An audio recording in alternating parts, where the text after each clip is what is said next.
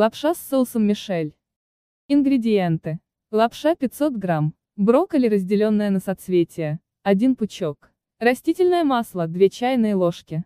Лук нашинкованный. 1 штука. Чеснок, измельченный. 1 зубок. Обезжиренное молоко 2 стакана.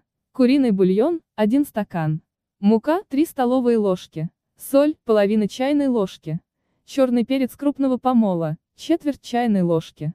Пармезан измельченный, половина стакана.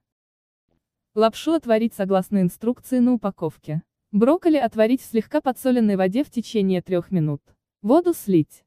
Тем временем в большой сковороде на среднем огне разогреть масло. Высыпать лук и чеснок, жарить до золотистого цвета. В большой миске смешать молоко, бульон, муку, соль и перец. Высыпать в сковороду и готовить до закипания. Добавить пармезан. Брокколи смешать с соусом и лапшой. Подавать блюдо горячим. Приятного аппетита!